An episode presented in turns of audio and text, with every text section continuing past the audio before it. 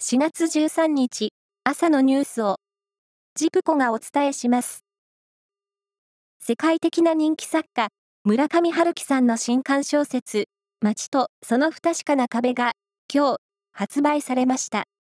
長編小説は騎士団長殺し以来6年ぶりで電子書籍も同時配信です。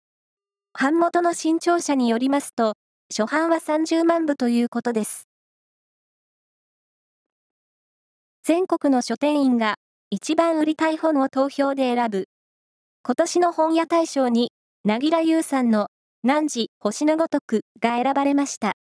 なぎらさんは、3年前の流浪の月に続いて、2回目の受賞となります。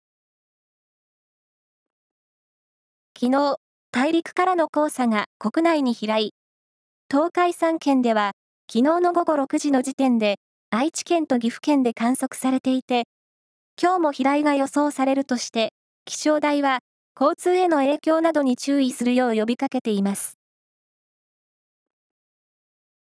新型コロナウイルスの感染症法上の位置づけが5類に移行した後、感染者の療養の目安を発症の翌日から原則5日とし、学校の出席停止期間も5日に短縮する方向で政府が調整に入りました。共同通信によりますと、中国が台湾の北方に近く飛行禁止区域を設定すると周辺の国や地域に通知したことが分かりました。宇宙に関する活動を行うためとしています。台湾政府によりますと、設定される時間帯は今月16日午前です。